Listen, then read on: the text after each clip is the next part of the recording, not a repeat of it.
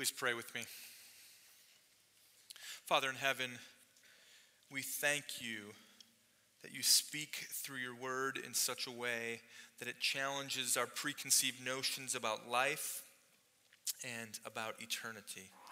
And we pray today that as we look at Romans chapter 5, that you would give us clarity in how we look at it, that you would help us to understand plainly the meaning of this complicated text, and that you would continue to do your changing work in us for the sake of your glory. Amen. I want to ask you to grab a Bible with me and open to the book of Romans, chapter 5. Romans chapter 5 is found on page 942 of the Pew Bible in front of you. And as you turn, you are turning to one of the more complicated chapters in the New Testament.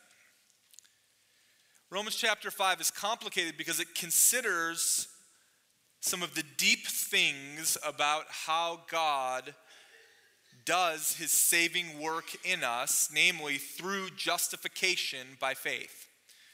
You might, might remember if you were here last week that the word justification means to be declared righteous, that God declares sinners to be righteous, and therefore he reconciles them to himself when they put their faith in Jesus for the forgiveness of their sins. That's the message of Romans chapter 5 at large, and that is the core of the gospel. That God's saving work at its very core is a declaration of you who are a sinner to be declared righteous before him because of the work of Jesus. And he expands on this idea in the second half of Romans chapter 5 that we're going to look at today in verses 12 through 21. And as we read it, or even before we read it, I want you to consider something pretty carefully with me. When you begin to explore some of the deep and mysterious truths about God and about how God works, these truths will almost always offend certain sensibilities that you have. That's just the way that it is. God is not like us. His ways are not our ways. And so, the categories that we have for experiencing life, when we look at the deep and even mysterious truths about God, these categories are challenged and at sometimes even need to change. God chooses to make some of the secret things known. And this morning, as we look in Romans chapter 5, verses 12 to 21, that's exactly what he's doing. And in doing so, you're going to see a section of Scripture that's quite complex in its nature. There will be parts of it that you probably don't like. And yet, in the end, it will bring you to a place of appreciating the glory of Christ and the incredible work of grace that God gives by justifying people through their faith. And so let's read Romans chapter 5, starting at verse 12 together. This is what it says It says, Therefore, just as sin came into the world through one man, and death through sin, and so death spread to all men because all sinned. For sin indeed was in the world before the law was given, but sin is not counted where there is no law. Yet death reigned from Adam to Moses, even though those sinning was not a type, not like the transgression of Adam, who was a type of the one who was to come. But the free gift of God is not like the trespass, for if many died through one man's trespass, much more have the grace of God and the free gift by the grace of that one man, Jesus Christ, abounded to many. And the free gift is not like the result of the one man's sin. For the judgment following one trespass brought condemnation. But the free gift following many trespasses brought justification.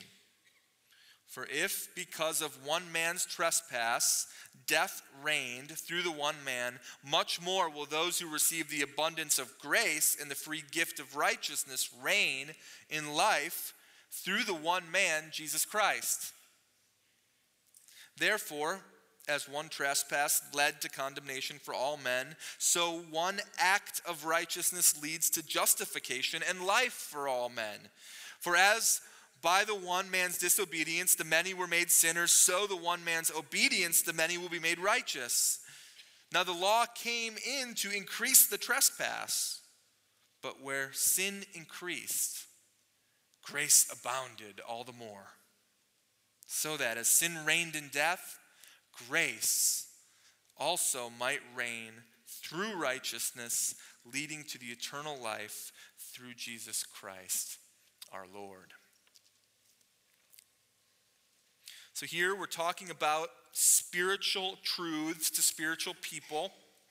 That's what expository preaching is it's to make known the spiritual truths of the Bible, whether they be simple or complex, to the ears and to the hearts of people in such a way that they can understand and lift them up and ask God to use His truth to change us.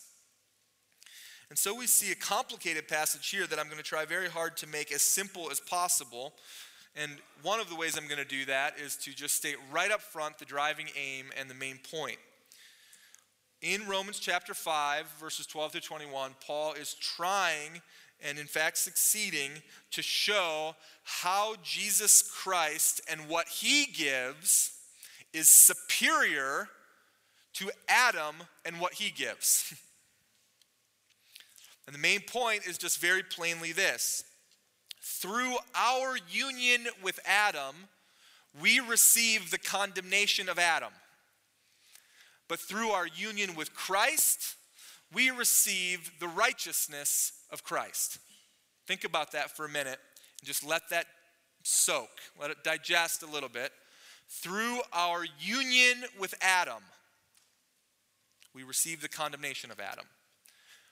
But through our union with Christ, we receive the righteousness of Christ. You see the word trespass and the word gift used a lot throughout the passage. The trespass is Adam's sin that enters the world, the gift is the righteousness of Jesus himself. And so, we see that in the text, Paul is comparing two people, Adam and Christ, the results of these two people, and he does so by this comparison and even contrasting them, and we might even say the realms that they represent. Now, comparison can be a really helpful tool. It's one thing to look at something and try to describe it and be effective. And you could do that. I mean, you could describe something and be effective. But sometimes it's helpful to take the thing that you're trying to describe and actually compare it to something that's already known commonly among the people that you're talking to. And in comparing it, it highlights the thing that you're trying to describe. So, for example, Amy and I used to live in England, and if we were talking to some of our friends from England, we would they would say, What is Old North Church like? And we could describe Old North Church and we could describe the people of Old North Church and kind of the ethos of this community of believers and, and what people in Youngstown are like and what the building is like and so on and so forth. But it might even be more helpful to compare that or contrast it with the church that we shared a common experience in in England. So we were in a little village Baptist church in England, and I would say something like, you know, at our old church, the church that we were a part of together, it was in the context of a village, and this is in the context of uh, a suburbia. And so there's a very different village versus suburbia dynamic. And, and you know how one of the great things about Old North Church is that this group of people is a singing group of people. You know how sometimes at our old church, like if somebody didn't like the song, they would kind of sit back and they'd kind of grumpy. They would never do that at Old North when they don't like the songs. They would never sit way in the back and sort of wait for the music to get over.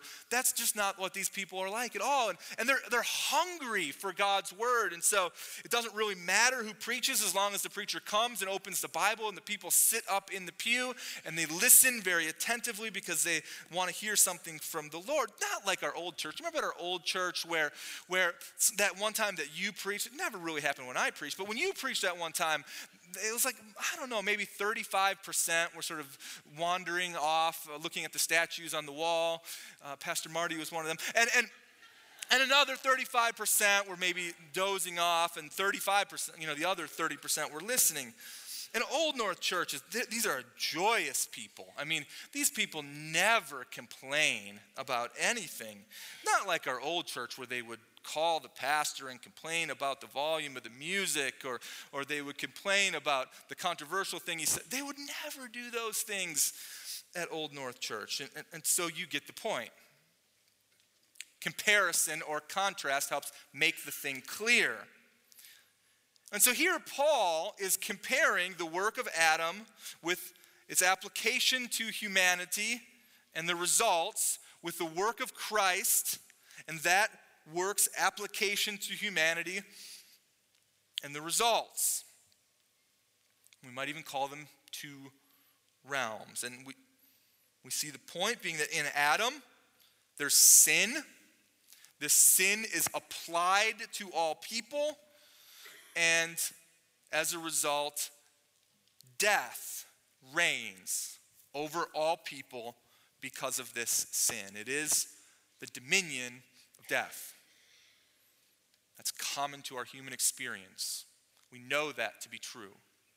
Everybody dies, it's just a matter of when and how. And he contrasts that to Christ, who starts a different way, a different realm, and his mode of this realm is grace, and this grace is applied to all who are in the realm. And as a result of this grace, people receive the gift of his righteousness. And as they receive the gift of his righteousness, new life is what reigns. The people themselves actually reign in new life. And this comparison of the two is all meant to describe and even to highlight the great and mighty work of Jesus in justifying sinners before a holy God. It also highlights the core of our problem as humans. Because we see in this text, and I'll show it to you in just a moment, that our biggest problem as humans might not be what we initially think that it is. Our biggest problem, according to Romans chapter 5, is our connection to our father, Adam. That's a paradigm shifting reality. Let me flesh it out for you. Most of us go through life, and if we're Christians or if we're spiritual people, that we think that our biggest problem is our own sin, our own individual sins that we commit the things that we do that are bad. And, and, certainly this is a big problem for us. Romans 3 23 is true. All have sinned and fall short of the glory of God. Your sins are a big deal in your life. They change the nature of your relationships with each other, they change the nature of your work, they change your nature of your relationship with God. But what we see in Romans 5 is that our sins aren't the biggest problem. There's an even bigger problem. The bigger problem is that we are mysteriously and corporately united to our father, Adam, who has sinned. And because we're united to him, we have the same consequences of him. His sin lies on us, and so does his condemnation. Let me show you just how big of a problem this is. Look with me at your Bible. This is listed at least five places here in Romans chapter 5, and starts in verse 12. Verse 12 says, Sin came into the world through one man, and death through sin, and so death spread to all men. Verse 15, many died through one man's trespass. Verse 17, because of one man's trespass, death reigned through the one man. And verse 18 one trespass led to condemnation for all men. Verse 19 by the one man's disobedience, many were made sinners. By his act of disobedience, the many were made sinners. Friends, we have a big problem. Because the one man that he's talking about is the father of us all. And if the father of us all has done these things and stands under condemnation, then all of his children fall under condemnation as well. According to Paul, that Adam's sin is not just applied to him. It's applied to us. We can't escape it and we can't escape its effects. His sin is imputed to us, some of your translations might say. Our biggest problem is not the bad things that I do, it's that I am bad. My biggest problem is not the sins that I commit, it's that I am a sinner. My wife is a beautiful, lovely, godly woman. Her biggest problem is not that we have tension at different points of our marriage because she does certain things that make me unhappy. Her biggest problem is that she's just not a good person. Bo Tiger is sitting right here in the third row. He's the vice chairman of our elder board.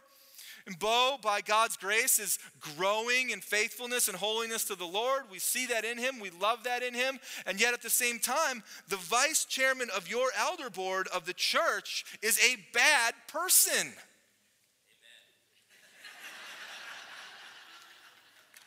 And Paul makes it clear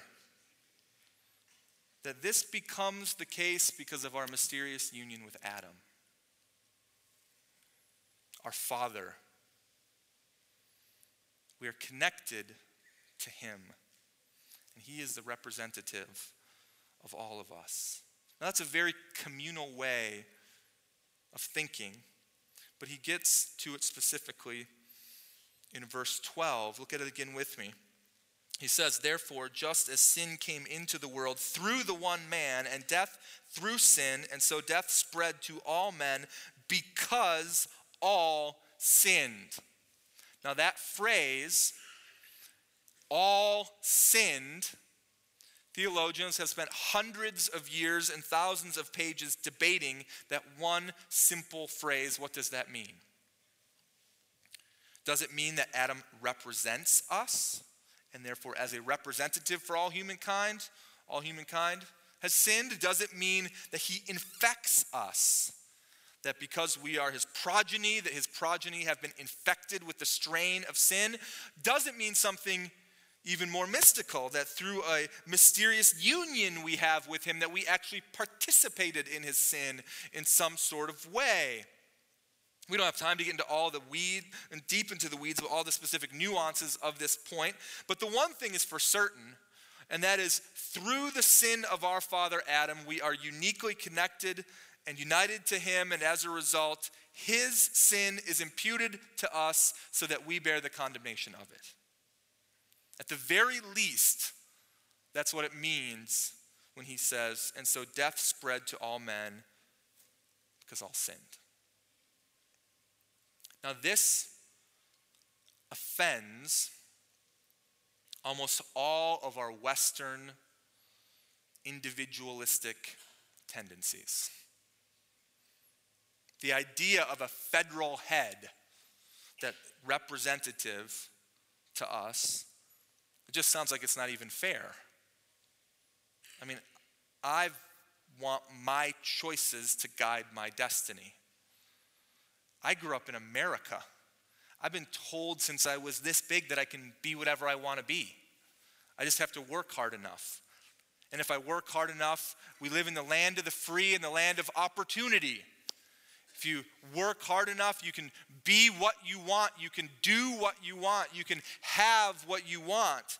And so when Paul comes around and says that actually this communal idea of a representative head and having his work apply to me, whether I like it or not, when we hear that, that greatly offends our individualism. And yet, this is precisely the place where God not only offends, but he challenges the categories by which we view our human experience. And where this takes us it takes us into a conversation about the doctrine of original sin. Sin that we are born with, whether we like it or not. Sin that overrides a realm in which we live in, whether you know it or not. And it's okay to question the doctrine of original sin. It's okay to try to explore it and look at its different pieces to try to understand it more greatly. But between the verses that we've already read in Romans 5 and the symmetry of this passage that I'm going to get to in a minute, I want to ask you to stretch with me and to try to understand this idea in such a way that you're not constantly trying to undermine it, which is what we all want to do as individualists. Because understanding and even embracing the doctrine of original sin has absolutely massive implications for how you view reality how you understand the human condition will inform what you see, what you think, what you feel, and what you do. It changes the way that you look at your own struggles in life, your struggles to sin, your struggles to pursue faithfulness. It changes the way that you look at that. Your understanding of the human condition changes the way that you view raising your children greatly. It changes the way that you view politics and voting. It changes the way that you view mass shootings like happened in Las Vegas last week. Your understanding of the human condition even changes the way you view your marriage, and it certainly informs your view on the evangelistic mission of the Christian. Original sin imputed to us from our father Adam that we cannot escape from of our own volition. And we see it especially in verse 19. Look with me. For as by the one man's disobedience, the many were made sinners. This is shown in other parts of the Bible, just even a couple chapters before this, Romans chapter 3. If you flip back one page, you'll see it in verses 9 and 10. Paul is talking about the righteousness of God versus the sinfulness of humans, and he uses some specific language in which he says, What then? Are the Jews any better off? No, not at all. For we have already charged that both Jews and Greeks are under sin. For it is written, There are none who are righteous, no, not one. What does it mean to be under sin? It means to be in a realm in which sin is the dominant characteristic. It means to have original sin that you can't escape from. It means that all of humankind sits under the weight and the yoke of this sin. Ephesians chapter 2 verse 3 says something very similar. It says, among whom we all once lived in the passions of, of our flesh, carrying out the desires of the body and the mind, and we were by nature children of wrath, like the rest of mankind. How can humans by nature be children of wrath? Because they're connected to Adam because they share his sin, because as a result, they stand condemned, and the reign of the realm of Adam is death. Original sin is at the core of this passage, and it's at the core of the gospel that's being presented in this passage. So, some of us might look at this passage and we say to ourselves, in an attempt to preserve our individualism, we will desperately try to cling to the notion that my personal sins are what caused me the greatest harm. We'll look at verse 12 and we'll say, because all men sin, and we say, well, that means my personal sins. But you can't let that stand when you look at the whole passage. If you say that my sins are what contribute to my condemnation instead of Adam's sin being imputed to us or us participating in his sin. If you say it's my sins that bring to my condemnation, then according to the symmetry of this text, the comparison and contrast, what must be the cause of your righteousness? If it's my sins that brings me condemnation, well, then it must be my righteousness that brings me righteous standing before God. But what's the problem? You're not righteous. Not Jesus is righteous in its completeness, not all of Jesus that he gives to you, but Jesus plus some things that I have to give or some things that I want to do. And then the comparison is lost and the point of the text is gone. The comparison that through our union with Adam, we receive the condemnation of Adam. Through our union with Christ, we receive the righteousness of Christ. His righteousness, all of it, nothing in my hands I bring. There's one place I can turn, there's one person that I can lean on, there's one gospel that saves us. And so let's shift gears a little bit. We've been spending a lot of time talking about our core of our biggest problem, our connection to Adam. But think about this with me. If that is true, if the core of our problem in life is our connection to our father, Adam, and he is indeed the father of all of us, then what kind and how great a Savior must there be to address this problem. This points us to the greatness of Christ. There are a lot of people in the world who can do a lot of great things, and you might just pick your favorite. You might pick maybe a local doctor. I've seen a lot of patients over the years. I think of my friend Abe Haddad. Great doctor. I've never seen him personally, so I can say that but I'm sure he's a great doctor. I hear great things about his practice.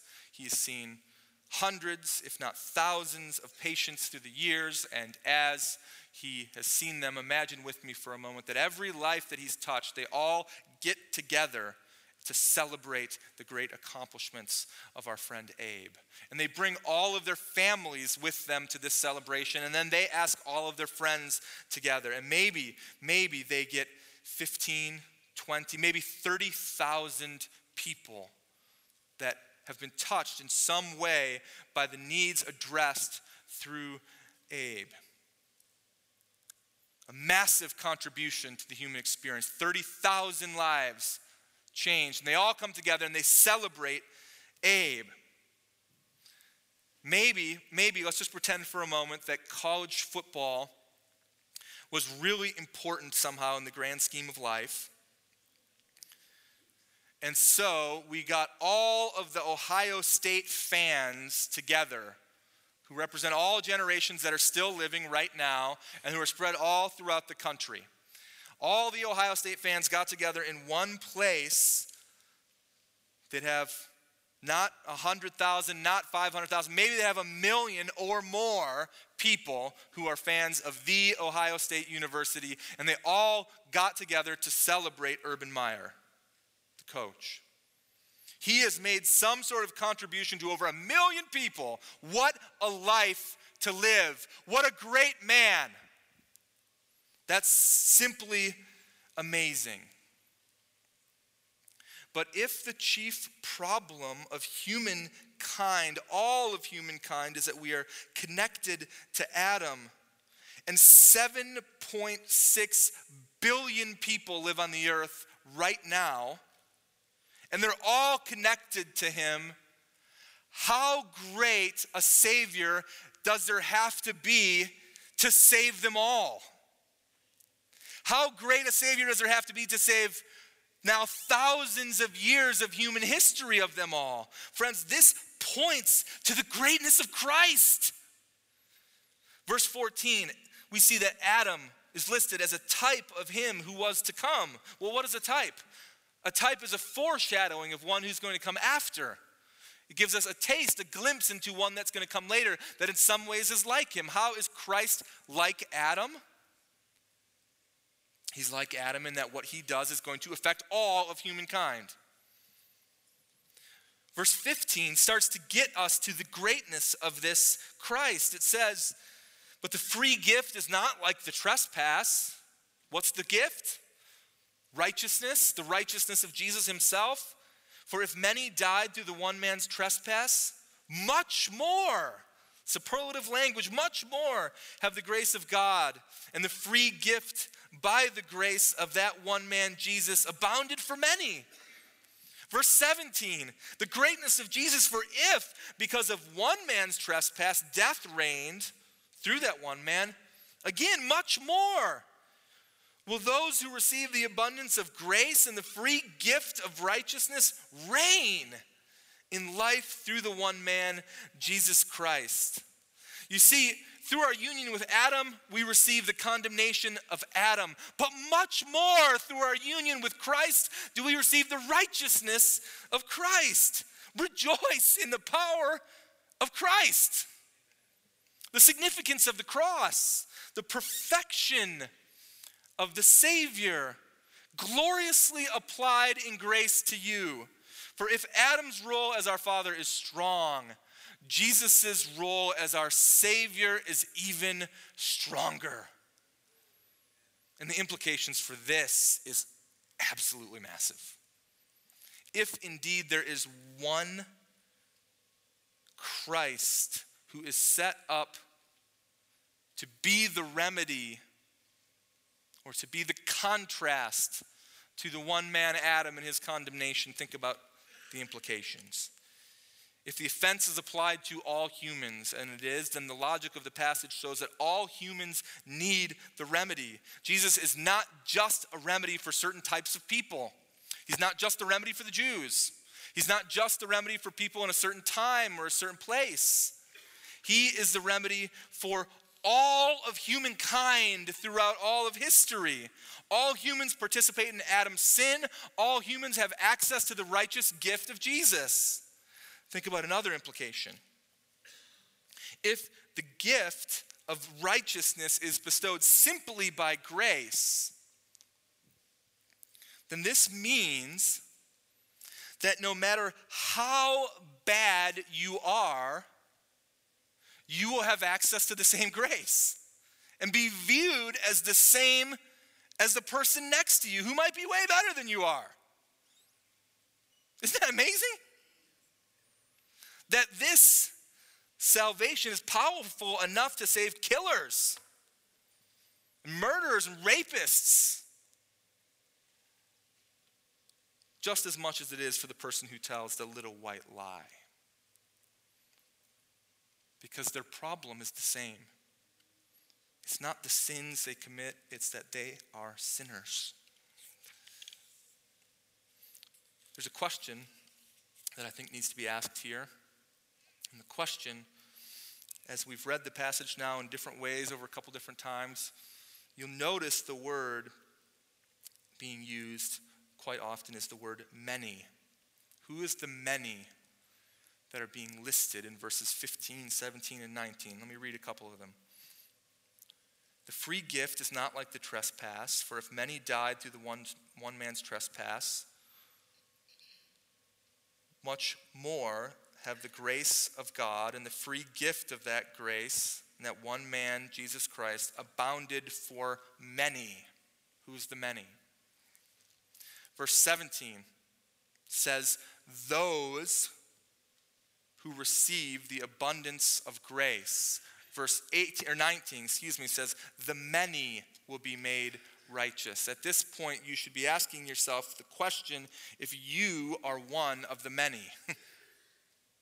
Because if we're looking at two realms and two ultimate solutions that are very different than each other, but many are found in the good one and all are found in the bad one, you want to be part of the many. Don't, don't let this sermon or this text of Romans 5 pass you by as simply an explanation for the mechanics of God's saving work without letting God do his work in you. The very word of God before you that's designed specifically to encourage the many to have even greater trust in their Savior, greater reliance upon their Savior, greater hope for the future, greater understanding of the reality here and now and the grace in which they stand. We saw that last week. But also designed to bring some of those, maybe even here today, who are not yet part of the many into the realm of Christ Himself. How does that happen? How does one become a part of this group? How does one become part of the many? For Jesus Christ to step in as the perfect and second Adam, to do what Adam failed to do and to accomplish what Adam failed to accomplish, applied to the many. How do you become part of that group?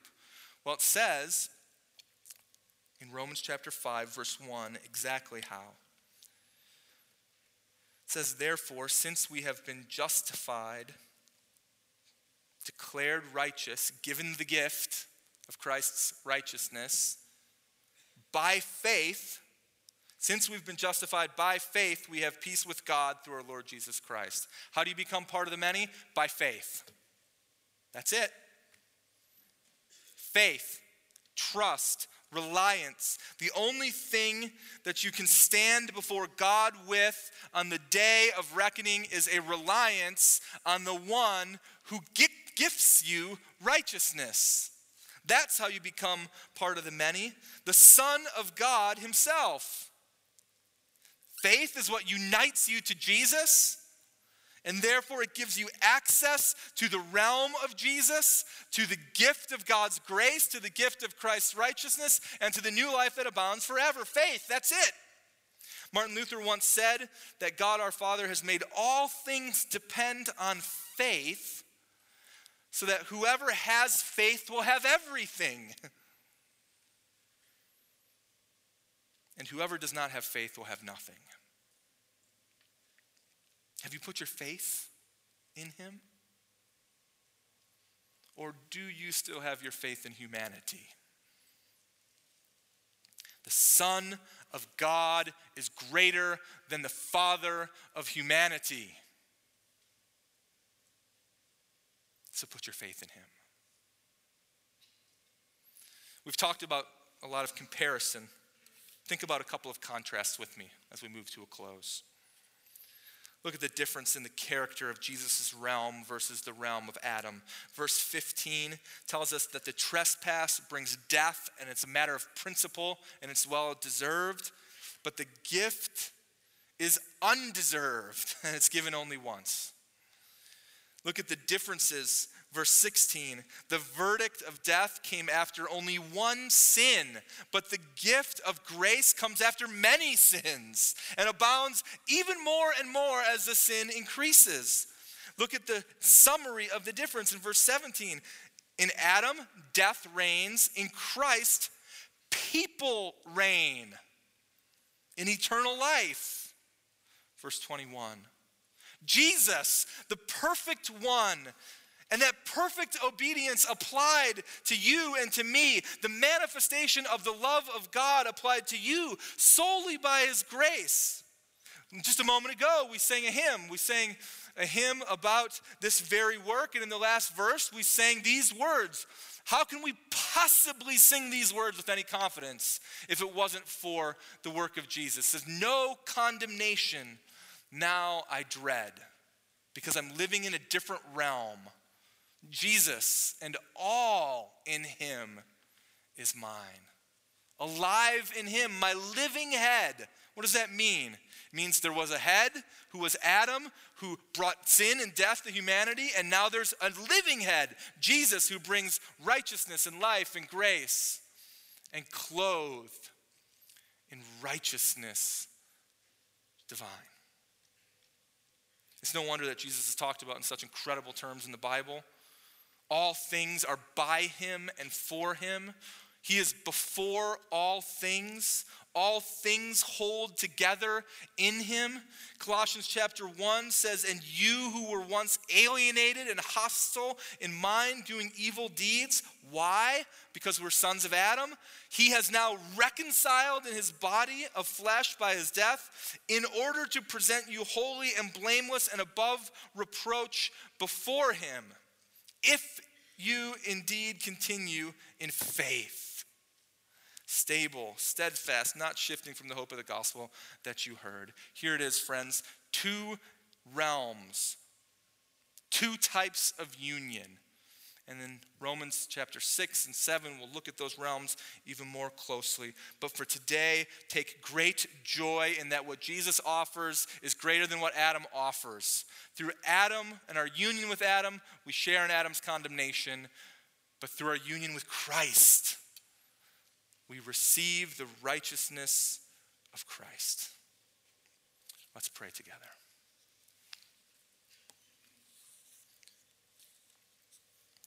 Father,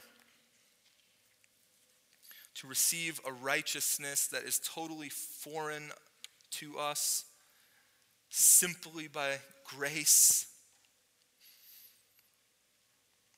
to receive that grace once upon putting our faith in Him and to receive it every single day to keep us in Him,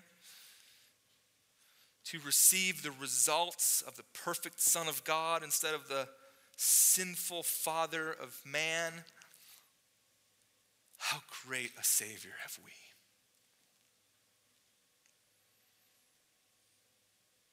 And we worship Him now. Amen.